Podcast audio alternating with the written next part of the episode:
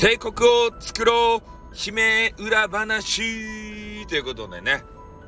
最近さ、帝国をね、えー、作りたい方の、えー、姫さんのね、話をよくしてるじゃないですか。でね、まあ、なんでね、えー、姫さんを何回も何回もね、取り上げるんだと。そんなにスタイフさんは、京都、京なまりのね、京女の帝国姫が大好きなのかっていう風なことを勘ぐる人いると思うんすけど、ね、なんと、この帝国ネタですよね。これって、えー、視聴、視聴回数の伸びがいいんですよ、なぜか。まあ、伸びがいいということはね、多分その帝国メンバーがめちゃめちゃおるっちゃないかなと思ってさ。で、えー、ちょっと前にさ、あの、記号の人フィーバーってあったじゃないですか。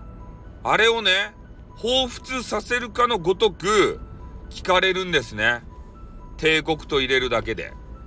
帝国、姫って入れる、そのキーワードを入れるだけで、カウンターの周りがね、パネーんすよ。これってさ、取り上げざるを得ないよね。うちの番組で。うちの番組って、そういう視聴回数とかさ、ね、なんか、あの、そう、総人、総人口じゃないや、えー、そういうね、カウンター回るの大好きじゃないですか。で、それにうってつけの番組なんですよ。で、しかも、可愛い。で、京なまりの女子。ね。そ、それが合わさるとさ、もうこれ、これ聞かざるを得ないでしょ。必然的に。ね。そう、な、なので、俺は、あの、いつも取り上げてるんですね。で、これでね、えー、実際絡めたらめちゃめちゃいいんですけれども、なかなかそこまでは、あ言ってないと。だから全てがね、手に入るわけじゃないんですよ、一気に。